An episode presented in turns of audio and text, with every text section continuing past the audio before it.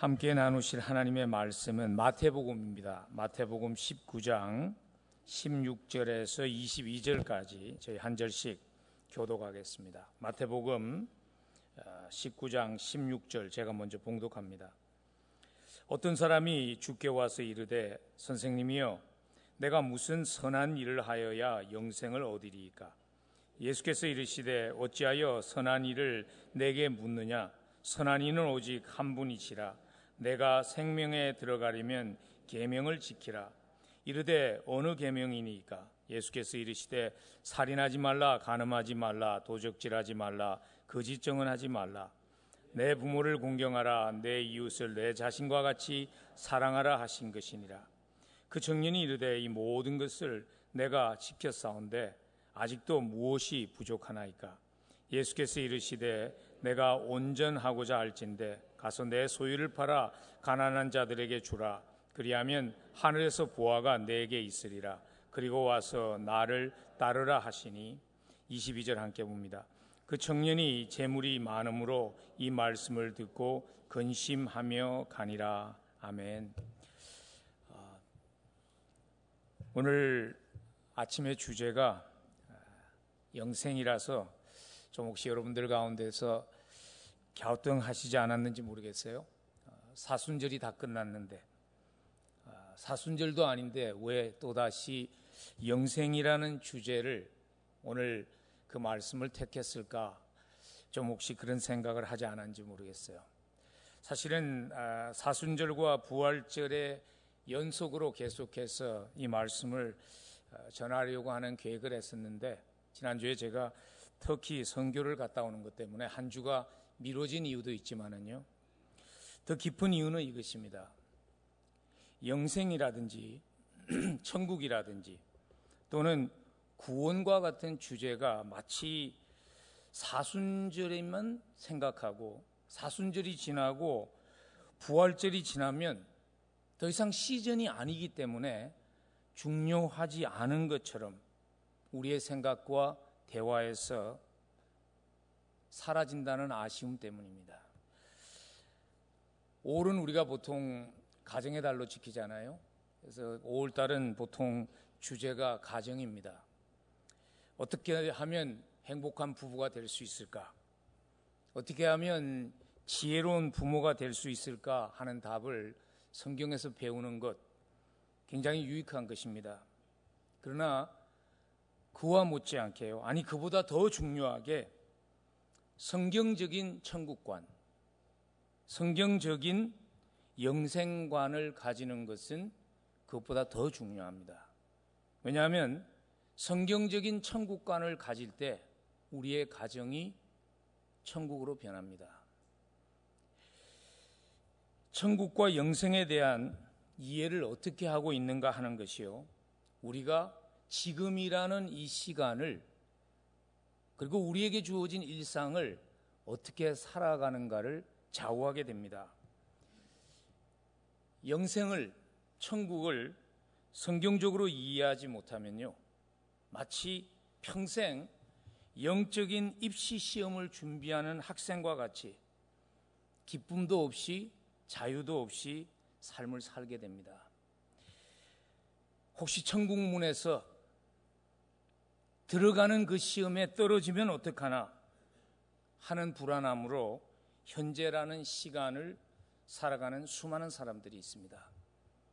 저는 지난주에 이슬람이라는 신앙이 국가의 신앙이 된 터키라는 나라를 방문하면서 그런 수많은 사람들을 만났습니다. 평생을 마치 영적인 입시 시험을 준비하듯이 그래서 항상 불안 가운데 혹시 충분하지 않으면 어떡하나? 바로 문 앞에 가서 떨어지면 어떡하나? 하는 두려움에 살아가는 수많은 사람들을 만났습니다. 그리고 그와는 반대로요.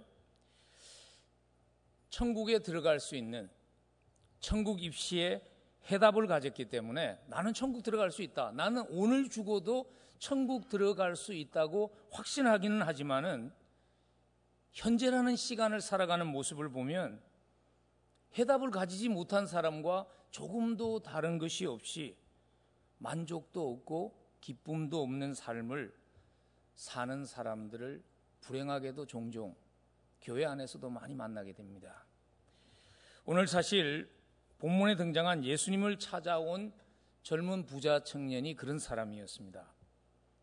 그는 어떻게 보면 그의 이때까지의 몇 살인지 정확하게 알 수 없지만 그의 모든 일생을 천국 입시를 준비하면서 그 마음 속에 내가 이렇게 열심히 준비하고 살지만 혹시라도 부족해서 떨어지면 어떡하나 하는 그 불안 속에서 무거운 짐을 지고 갔던 그러한 사람이었습니다. 그 청년을 만나서 예수님이 답을 주시죠. 근데 예수님이 주신 그 답은요, 이 청년에만 준 것이 아니라 영원한 삶이라는 것에 대한 갈망을 가지고 살아가는 우리 모두를 향하신 하나님의 답입니다. 영원한 삶, 영생이라는 것, 어떻게 누릴 수 있는가 하는 그 질문에 대한 답을 주십니다. 오늘 예수님이 주신 첫 번째 답은 이것입니다. 영생이라는 것은요, 영원한 삶이라는 것은 성취하는 것이 아니라 나의 노력으로 성취하는 것이 아니라 선물로 받는 것이라는 것입니다. 내가 어떻게 살았는가 하는 것으로 내가 뒤에 가서 그걸 성취하는 것이 아니라 우리에게 선물로 주어지는 것이라는 것입니다. 오늘 사실 영생을 나의 노력으로 얻는다고 생각하는 수많은 사람들, 그렇게 살아가는 수많은 사람들의 그 생각을 오늘 대변하는 질문을 이 청년이 예수님께 다가와서 하죠. 영생에 대한 오해, 많은 사람들이 가지고 있는 천국에 대한 오해, 영원한 삶에 대한 오해를 대변하는 질문을 오늘 16절에서 청년이 오늘 예수님께 묻습니다. 내가 무슨 선한 일을 하여야 영생을 얻으리까? 이 말 속에는요, 내가 어떻게 열심히 살면, 내가 어떻게 선하게 살면, 내 노력으로 이룬 그 성과를 통해서 내가 구원을 받을 수 있을까 하는 그 생각에서 나온 질문이라는 것을 우리에게 말해줍니다. 사실 이 청년만 그런 거 아니죠. 많은 사람들이 영생을 인간의 노력으로 받는 것으로 생각합니다. 왜냐하면 우리가 살고 있는 이 세상의 모든 일이 이런 방식으로 이루어지기 때문이죠. 여러분 학교에 진학할 때 뭘 가지고 학교에 진학하죠? 학교에 진학할 때요. 성적표를 가지고 진학합니다. 내가 받은 그 성적표를 가지고 충분한가? 학교를 졸업하고 나면 직장에 입사할 때는 어떻게 하죠? 그 다음에는 성적표가 이력서로 변합니다. 그래서 이력서를 들고 가서 내가 그 직장에 들어갈 수 있는가 없는가를 결정 짓게 됩니다. 근데 묘한 것은 이것입니다. 종교도 동일한 것을 요구한다는 것입니다.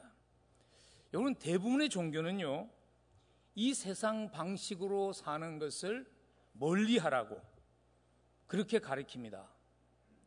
불교이든 유교이든 모슬렘, 이슬람이든 모든 종교는요, 이 세상의 방식대로 사는 것은 죄입니다. 그래서 그것을 멀리 해야 된다고 가르칩니다.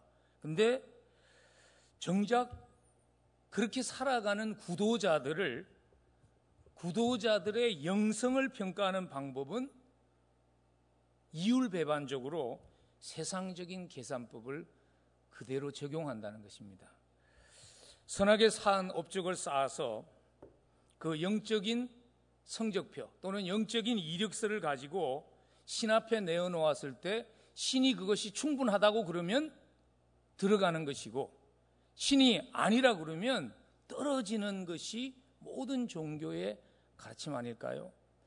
제가 터키를 가서 보니까 길에 강아지하고요, 고양이가 너무나 많아요. 아주 그냥 사회적인 문제가 될 정도로 많아요. 터키 사람들이 고양이와 개를 좋아하지 않습니다. 근데요, 얼마나 잘 먹고, 얼마나 튼튼한 모습의 개와 고양이가 길에 많은지, 여러분 그 이유가 뭐냐면요. 이슬람들은 이렇게 믿어요. 자기의 오른쪽 어깨에 흰 천사가 앉아 있고 왼쪽 어깨는 검은 천사가 앉아 있다고 믿어요. 그래서 내가 하는 모든 일, 좋은 일은 흰 천사가 기록하는 거예요. 그 내가 한 나쁜 일은 검은 천사가 기록하는 거예요. 그 마지막에 가서 흰 천사와 검은 천사가 성적표를 내놓았는데 그 중에서 흰 천사의 성적표가 더 좋을 때 합격하는 거예요. 그래서 강아지를 먹이고 고양이를 먹이는 것은 흰 천사가 기록하는 일이기 때문에 그렇게 살아가는 거예요. 여러분, 그게 세상의 모든 종교와 기독교의 차이점이죠. 모든 종교는 나의 노력으로 업적을 쌓아서 영생을 쌓 영생을 얻는 것입니다. 근데 기독교는요, 영생은 내 업적과 상관없어요. 좀 과격하게 들릴지 모르지만 기독교는 선물로 받는 거예요. 오늘 본문 말씀이 사실은 다른 종교의 기준으로 볼 때 가장 적합하다고 어떻게 보면 다른 종교의 기준으로 보면요. 영생 클럽의 top choice가 될 수 있는 청년이 탈락한 모습을 기록한 것입니다. 오늘 청년이 세상적인 기준으로 보면 대단한 사람이었습니다. 16절에 보면요. 내가 무엇을 해야지 영생을 누릴 수 있으니까? 잘 사는 사람이었어요? 권력이 있었어요? 그럼에도 불구하고 그것보다도 더 기쁜 것을 영원한 삶을 추구하는 구도자였어요. 도덕적으로도 굉장히 바르게 살았던 사람 같아요. 예수님께서 네가 계명을 지켰느냐? 그러니까 그 계명이란 게 뭡니까? 물어봤는데 뭐 많이 예수님이 나열했는데 그건 다 했다는 거예요. 다 띄었다는 거예요. 대단한 사람이잖아요. 도덕적으로 바르게 살려는 인격자. 그리고 재력이 있었어요. 당시에 그 유대인들은 부라는 것을 하나님의 축복으로 생각했어요. 그래서 하나님이 인정해 주시는 사람이라는 증거가 물질적인 부유함이었어요. 근데 오늘 예수님은요, 그렇게 찾아온 청년, 그 청년을 향해서 당신이 이때까지 당신의 삶을 평가한 그 모든 기준들이 다 끝이라고 완전히 뒤집어 놓는 얘기를 하시죠. 그래서 청년이 오늘 보니까 우리가 22절에 읽으니까 근심하면서 갔어요. 불합격된 거죠. 떨어진 거예요. 그랬더니 누가 놀랬나 하면 제자들이 놀랬어요. 그래서 오늘 제가 읽지 않았지만 25절에 보면 제자들이 놀래가지고 말이죠. 베드로가 예수님께 묻습니다. 베드로와 제자들이 25절에서 아니 저런 청년이 구원을 받을 수 없으면 계명을 다 지키고 영원한 것을 생각하며 살고 하나님께 축복을 받아서 하나님께 인정받는 저렇게 부한 청년이 구원을 받을 수 없으면 누가 구원을 받을 수 있습니까? 너무 놀란 거예요. 그 제자들에게 주신 예수님의 답이 이거죠. 보면 26절에 보면 예수님이 이렇게 말하세요. 사람으로는 할 수 없으나 하나님으로서는 다 하실 수 있다고. 지금 이렇게 말씀하신 것이죠. 사람의 방법으로는 안 된다는 거예요. 근데 하나님의 방법으로는 불가능하지 않다는 거예요. 사실 오늘 제자들이 마태복음 19장에서 이렇게 혼동스러워하면 안 됩니다. 왜냐하면 예수님이 이미 그들을 가리켰어요. 답을 줬어요. 마태복음 5장에서 이미 예수님이 답을 줬는데 사람의 고정관념이라는 게 변하지 않아요. 잘 변하지 않아요. 우리 모두에게 고정관념이 있어요. 그 제자들의 모습이 그걸 보여주는 거예요. 변하지 않아요. 예수님이 마태복음 5장에서 어떻게 답을 해주셨는가 하면요. 마태복음 5장 20절 스크린 한번 보세요. 내가 너희에게 이르노니 너희의 의가 서기관과 바리새인보다 더 낫지 못하면 결코 천국에 들어가지 못하리라. 천국에 들어가는 자격이 말이죠. 바리새인과 서기관들의 의를 능가해야 된다. 근데 그 말씀의 의미가 뭘까요? 아마 이 말씀을 읽으시면서 여러분들 가운데서도 그런 가슴이 철렁하면서 아, 그럼 나는 안 되네. 그렇게 생각하시는 분들이 분명히 있어요. 근데 예수님이 오늘 그것을 답을 해 주시죠. 마태복음 5장에서 바리새인과 서기관의 의를 능가해야 된다는 말씀의 의미를 마태복음 5장 48절에서 이렇게 답하세요. 그러므로 하늘에 계신 너희 아버지의 온전하신과 같이 너희도 온전하라. 천국에 들어가는 기준이 뭐냐면요. 바리새인과 서기관의 의도 안 되고 하나님과 같은 의가 돼야 된다는 거예요. 그 말이 무슨 의미죠?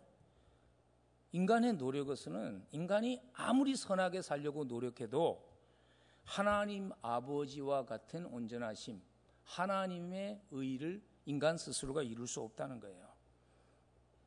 사람으로서는 그래서 불가능하다는 거예요. 그래서 유일한 방법이 무언가 하면 천국에 들어가는 기준이 되는 더 나은 의, 하나님의 온전하심의 기준이 되기 위해서 필요한 것이 무엇인가 하면 그것은 선물로 받아야 된다는 것입니다. 그건 우리가 이룰 수 없다는 거예요. 그래서 필요한 것이 십자가가 필요한 것입니다. 예수 그리스도의 십자가를 통해서 우리는 하나님의 온전하심과 같이 됨을 선물로 누리게 되는 것입니다. 그래서 예수님께서 인간으로서는 불가능하지만 하나님으로서는 가능하다고 하신 말씀 속에는 십자가가 포함되어 있어요. 그러면 우리에게 자연적으로 생기는 또 한 가지 질문은 이거죠. 그러면 어떻게 십자가를 통해서 더 나은 의를 선물로 받아 우리가 영생을 누릴 수 있을까? 오늘 그 답을 청년의 청년과의 만남의 대화를 통해서 우리에게 주십니다. 그것이 영생에 대한 두 번째 우리가 기억해야 될 것인데요. 영생은 나의 의로움을 회개함으로 받게 됩니다. 영생은 나의 의로움을 회개함으로 받게 됩니다. 여러분 오해하지 마세요. 지금 제가 말을 잘못한 게 아니에요. 영생은 나의 죄를 회개함으로 받는 것이라는 말을 제가 지금 말을 실수해서 나의 의로움을 회개함으로 받는 것이라고 말씀드린 게 아니에요. 영생은 나의 의로움을 회개함으로 받는 것이에요. 여러분 이렇게 오해하지 마세요. 또 어디 가가지고 김용훈 목사가 죄를 회개하지 않아도 된다고 얘기했다고 그러면 사람들이 또 저를 보고 이단이라고 그럽니다. 제가 지금 그 말을 한 게 아니에요. 죄를 회개하는 것이 필요하지 않다는 게 아니에요. 죄를 짓고 있으면 죄를 회개하셔야 돼요. 근데 죄를 회개하는 것이 우리를 구원받게 하지 않는다는 겁니다. 여러분 바리새인들보다 서기관들보다 더 많이 죄를 회개한 사람이 예수님 당시에 있었을까요? 바리새인과 서기관들은요. 죄를 짓지 않기 위해서 수많은 규칙들을 만들었어요. 그럼에도 불구하고 그걸 지키지 못하면 회개했던 사람들이 바리새인과 서기관이었어요. 그러나 바리새인과 서기관들은 죄를 많이 회개했지만 그것이 그들로 하여금 그리스도인이 되게는 하지 않았습니다. 오늘 본문에서 예수님께서 청년에게 그 질문을 하잖아요. 18절에 보면 내가 생명에 들어가려면 계명들을 지키라. 천국에 들어가려면 계명을 지키라는 거예요. 지금 예수님께서 그에게 율법에 대한 문제, 네가 율법을 지키고 있느냐 하는 문제를 응급하신 의도가 여기에 있어요. 지금 예수님은 그 사람에게 네가 율법을 지킴으로 구원을 받는다고 말하는 것이 아니에요. 그 말씀을 하는 것이 아니에요. 예수님은 지금 청년이 그의 천국간의 기초가 바닥부터 잘못됐다는 거예요. 지금 그것을 예수님께서 깨닫게 하기 위해서 네가 율법을 지키느냐 그 질문을 하시는 거예요. 왜냐하면 청년의 그 영생관과 구원관은 자기가 마치 선하게 살려는 노력을 통해서 영적인 이력서를 만들어 가면 그 화려한 영적인 이력서를 통해서 자기가 구원을 받게 된다고 영생을 누리게 된다고 생각했어요. 그래서 율법을 지키려고 노력했죠. 그래서 바리새인과 서기관처럼 의롭게 살려고 애썼죠. 근데 청년의 마음속에 그게 충분하지 않다는 의문이 있었어요. 그렇게 살았는데 그게 충분하지 않은 거예요. 그래서 예수님께 찾아온 거 아닙니까? 그래서 예수님께 물은 질문이 이거죠. 내가 무엇을 하여야 영생을 얻으리까 하는 질문은 내 영적인 이력서에다가 뭘 더 추가하면 내가 영생을 받을 수 있을까요? 내가 천국에 들어갈 수 있을까요? 이 질문을 한 것이에요. 근데 예수님께서 그의 천국관을, 그의 구원관을 한순간에 흔들어 놓는 답을 주시죠. 그 답이 21절입니다. 예수께서 이르시되 내가 온전하고자 할진대 가서 내 소유를 팔아 가난한 자들에게 주라. 그리하면 하늘에서 보아가 내게 있으리라. 그리고 와서 나를 따르라. 많은 분들이 이 예수님의 답을 오해하는 경향이 있어요. 어떤 오해를 하는가 하면요. 한 가지 오해는 이거예요. 예수님이 지금 부한 것은 죄다. 부자는 죄인이다고 말했다고 오해하는 사람들이 있어요. 지금 예수님은요. 하나님 보시기에 부자는 다 악하고 가난한 자는 다 선하다고 말씀한 게 아니에요. 지금 예수님은 불을 그냥 긁어 모으기에 급급하지 말고 좀 나누어주면서 살아. 그 말씀을 하는 것도 아니에요. 예수님은 지금 청년에게 그리고 우리에게 돈이라는 것이 우리로 하여금 우리의 죄를 보지 못하게 하는 그것을 경고하고 계신 것입니다. 사실 우리도 그렇게 생각하며 살잖아요. 경제적으로 잘 풀리면 아, 내가 지금 하나님 앞에서 잘 살고 있는가 보다 그렇게 생각하지 않으세요? 많은 사람들이 그렇게 생각합니다. 건강하면 내가 그럭저럭 그래도 하나님 앞에서 잘 살고 있는가 보다 생각합니다. 그래서 예수님이 그 경고를 하는 것입니다. 부라는 것이 우리의 영적인 상태를 보지 못하게 한다는 거예요. 정확하게 보지 못하게 한다는 거예요. 사실 청년에게 그 문제가 있었죠. 자기가 아 그런 건 내가 다 잘 지키고 있습니다. 살인하지 말라. 뭐 가늠하지 말라. 부모를 공경하라. 내 이웃을 내 몸과 같이 사랑하라. 그건 내가 다 잘하고 있습니다. 계명은 이미 내가 다 띄었습니다. 그렇게 얘기했지만 실제로 청년은요. 계명의 제일 첫 번째죠. 하나님 외에 다른 신을 두지 말라고 한 그 첫 번째 계명조차 지키지 못했어요. 첫 번째 계명이 안 지켜지면 나머지 계명은 다 의미가 없는 거예요. 돈이 우리의, 우리의 눈을 가려요. 우리를 기만해요. 그래서 자칫 잘못하면 돈이 하나님의 자리를 차지합니다. 오늘 청년의 삶에서 돈이 하나님의 자리를 차지했어요. 예수님께서 지금 너 그 소유를 다 팔아서 가난한 사람한테 주고 나를 따라라 하는 그 말은 부자가 되는 것이 죄다 그 말씀 하시는 거 아니에요. 또 한 가지 오해가 있어요. 예수님의 말씀에 대한 오해는 뭐냐면 예수님께서 마치 지금 그 청년에게 네 삶에 부족한 선이 하나 더 있는데 그 선을 추가하라고 말했다고 오해하는 분들이 있어요. 그러니까 예수님께서 청년에게 말이죠.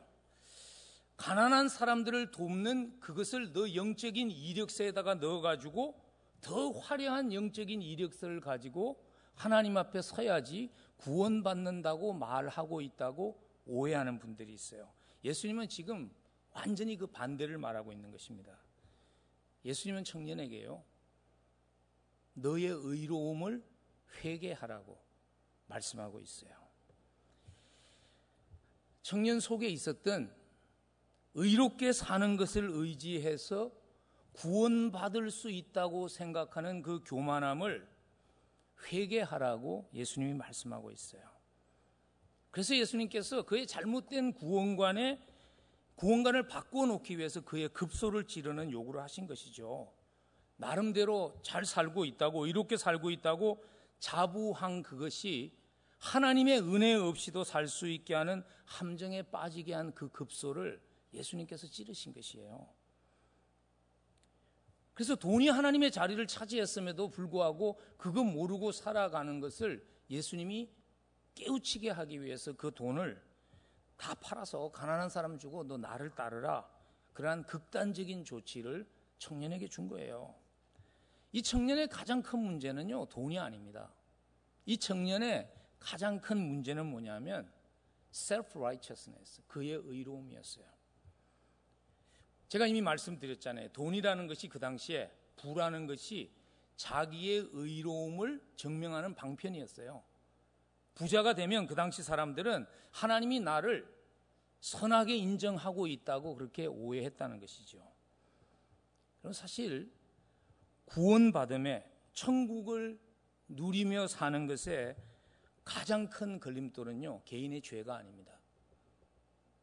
물론 죄가 문제가 되죠. 근데 그것이 가장 큰 문제가 아니에요. 가장 큰 문제는 뭐냐면 개인의 의로움입니다. 의롭게 산 기록으로 가득 채워진 영적인 이력서를 가지게 되면 그런 사람일수록 십자가가 필요치 않다는 생각을 가지고 살아가게 한다는 것이죠. 미국의 단편 소설 여성 작가인데요. 굉장히 유명한 분이죠. 플래너리 오카너라는 사람이 이런 전곡을 찌르는 한마디를 했어요. 예수를 거부할 수 있는 최선의 방법은 죄를 짓지 않는 것이다.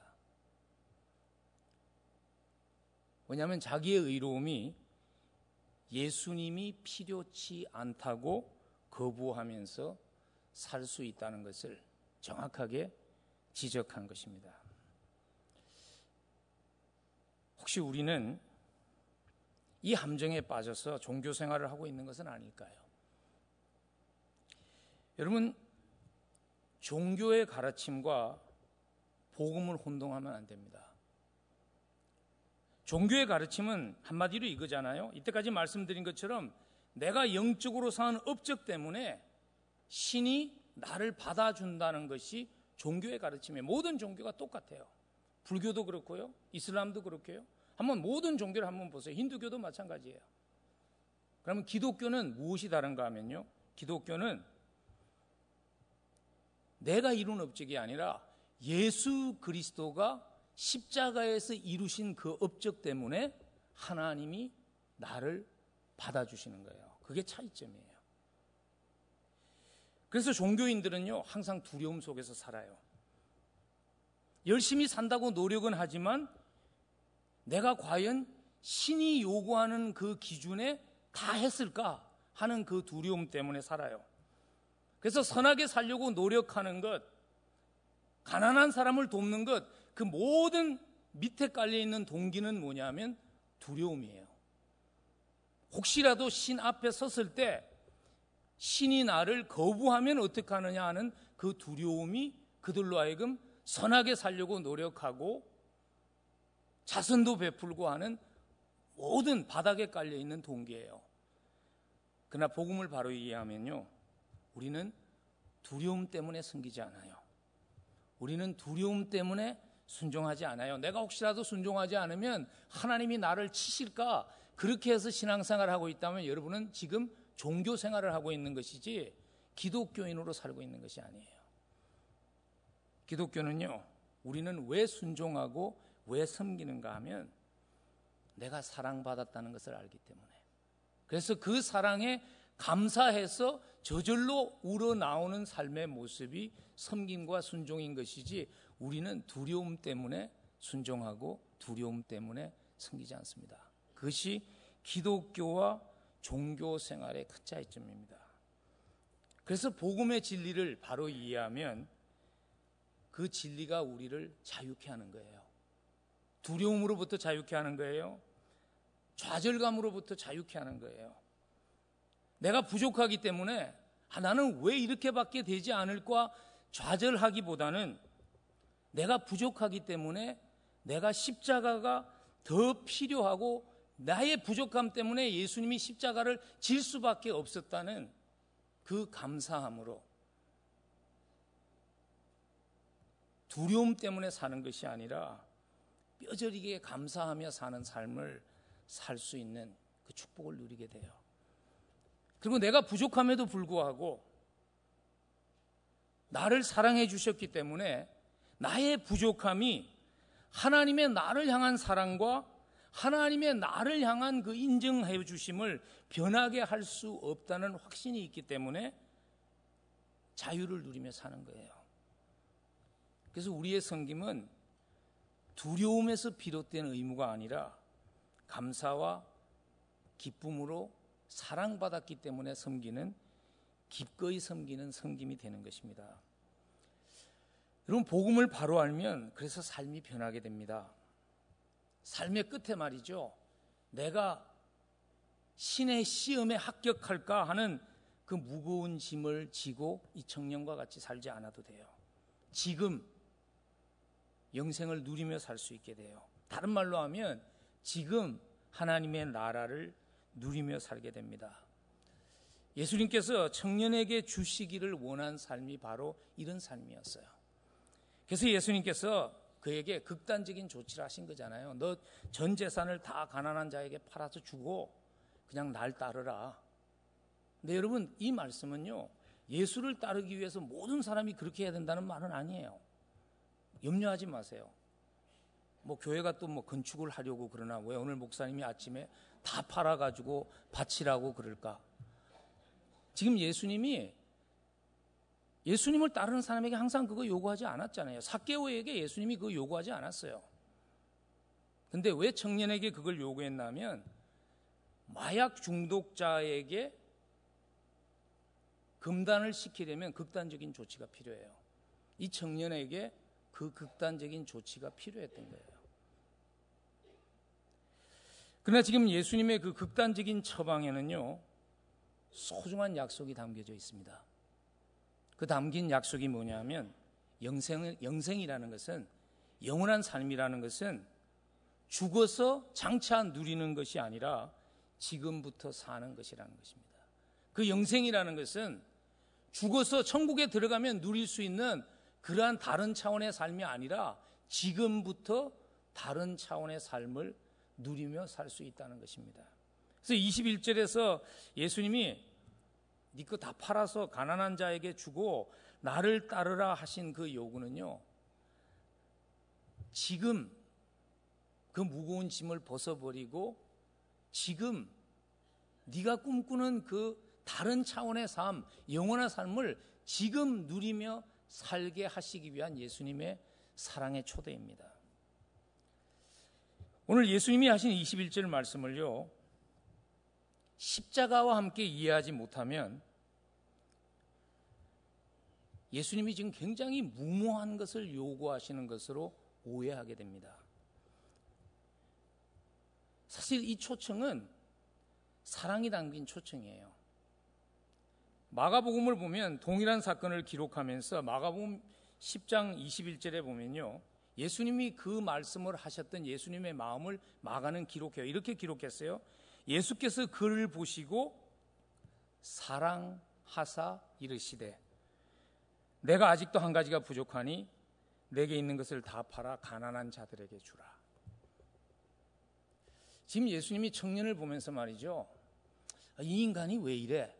그래서 쫓아버리기 위해서 그 말을 하신 게 아니라는 거예요. 예수님이 너무 사랑했어요. 그래서 정말 사랑하는 자가 누리는 삶을 이 청년이 누리기를 원하셨어요. 그래서 그 초대를 하신 것이에요. 예수님께서 이렇게 요구하신 근거를 바로 이해하면요. 오늘 예수님의 이 말씀이 사랑이었다는 것을 이해하는 것에 도움이 됩니다. 여러분 예수님이 원래 이 청년보다 훨씬 더 부자였습니다. 근데 예수님은요, 이 청년에게 세상에 돈이 줄 수 없는 의미와 만족이 있는 그러한 풍성한 삶을 주기 위해서 그 막대한 부를 예수님이 이미 포기하셨어요. 그래서 성경에 그 예수님의 모습을 고린도후서 8장 9절에 이렇게 기록했어요. 우리 주 예수 그리스도의 은혜를 너희가 알거니와 부요하신 이로서 너희를 위하여 가난하게 되심은 그의 가난함으로 말미암아 너희를 부요하게 하려 하심이라고. 지금 예수님은요 이렇게 오해하지 마세요. 내가 너를 위해서 그렇게 큰 부를 포기했는데 너 그 조그만 부 포기하지 못해 하면서 지금 예수님이 생색내는 거 아닙니다. 예수님께서는 세상에 그 어떤 것도 줄 수 없는 것을 이미 준비하셨다는 거예요. 근데 나는 내가 그것을 위해서 이미 모든 값을 지불했는데 나는 네가 그러한 삶을 누렸으면 좋겠다고 지금 사랑의 초대를 하시는 것입니다. 근데 예수님이 준비하신 세상에 그 무엇이 줄 수 없는 삶을 누리기 위해서 해야 되는 한 가지 일이 뭐냐면 움켜쥐고 있는 걸 놓으라는 거예요. 왜냐하면 움켜쥐고 있는 손으로서는 예수님이 준비해 주신 더 좋은 것을 붙잡을 수가 없기 때문에 그거 놓으라는 거예요. 우리는 청년과 다르지 않습니다. 내가 움켜쥐고 있는 것을 놓을 수 있어야지 지금 천국을 이 땅에서 누리며 살게 됩니다. 여러분, 천국이라는 것은요, 특정한 장소가 아니에요. 무슨 소련 우주 비행사가 대기권을 벗어났는데 거기에 가보니까 하나님도 없고 천국도 없더라. 그건 신앙이 없기 때문에 그런 말 하는 거예요. 천국은요, 장소의 관념이 아니에요. 천국은 하나님의 능력이 다스리는 곳이에요. 주권의 관념이에요. 그래서 그곳에는 부족함이 없어요. 하나님이 공급하시기 때문에 염려하며 움켜질 필요가 없어요. 하나님의 채워주심과 하나님의 공급하심이 충분한, 충만한 곳이 천국이에요. 예수님께서 내가 이미 그 막대한 불을 십자가를 통해서 주셨다는 거예요. 그의 가난함으로 말미암아 우리를 부유하게 하기 위해서 예수님이 십자가에서 생명을 주셨다는 것입니다. 그리고 그 예수님은 그래서 지금 그 하나님의 나라를 천국을 맛보며 살 수 있다고 우리를 초대하는 것입니다. 여러분 천국을 맛보면서 살면 돈에 대한 태도가 바뀌지 않을까요? 예를 들자면 돈을 어떻게 하면 좀 더 긁어 모을 수 있을까 고민하기보다는 아무것도 가져가지 못하는데 여러분 아시죠? 스티븐 잡스가 다 놓고 갔어요. 다 놓고 갔어요. 하나도 못 가져갔대요.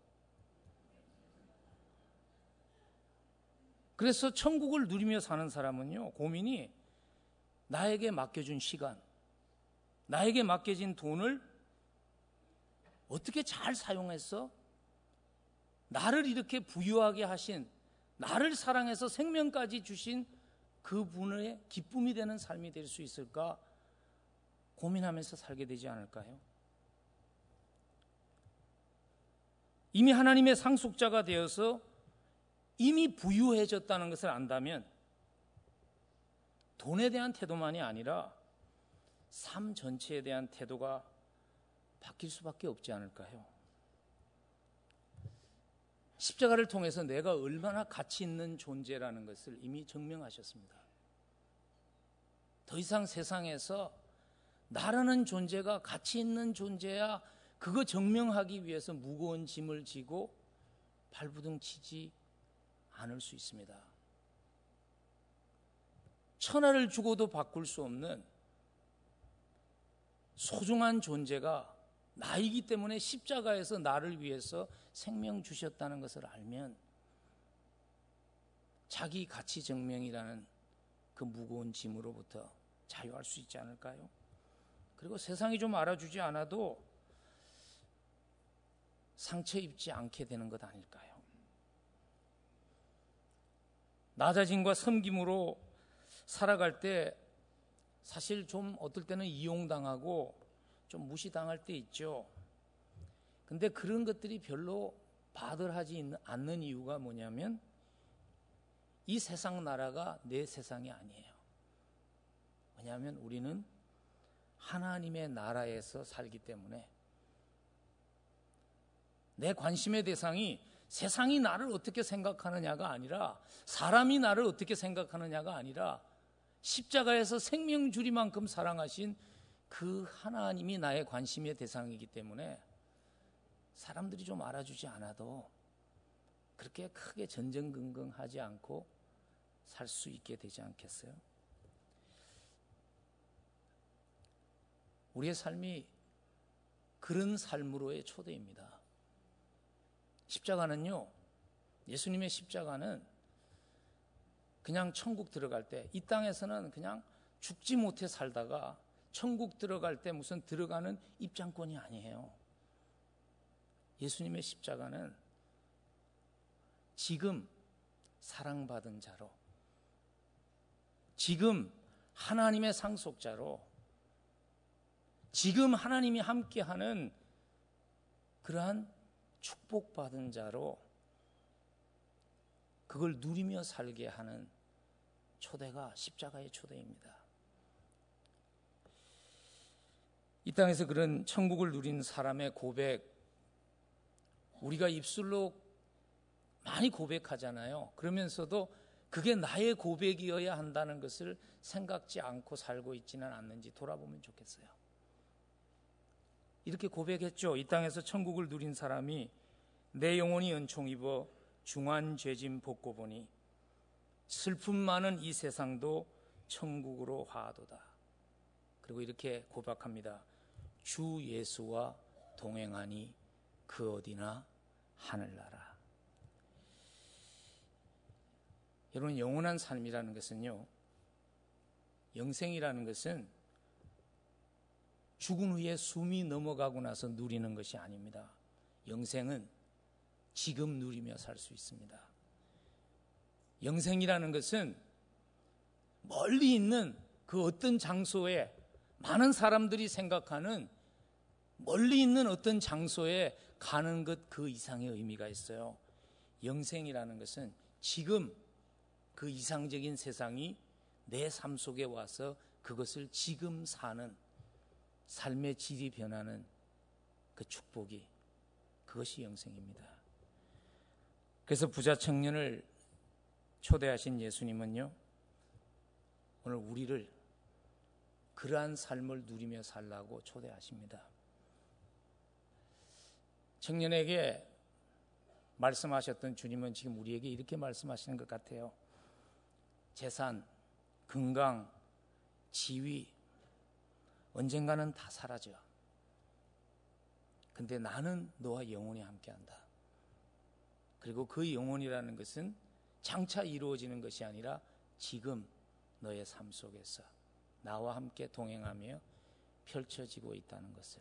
그래서 그 삶으로 우리를 초대합니다. 저는 오늘 여러분들에게 그 말씀을 드리고 싶어요. 그 예수님의 초대 앞에 답할 수 있으면 좋겠습니다. 혹시 이때까지 기독교인이면서도 종교인으로 살았다면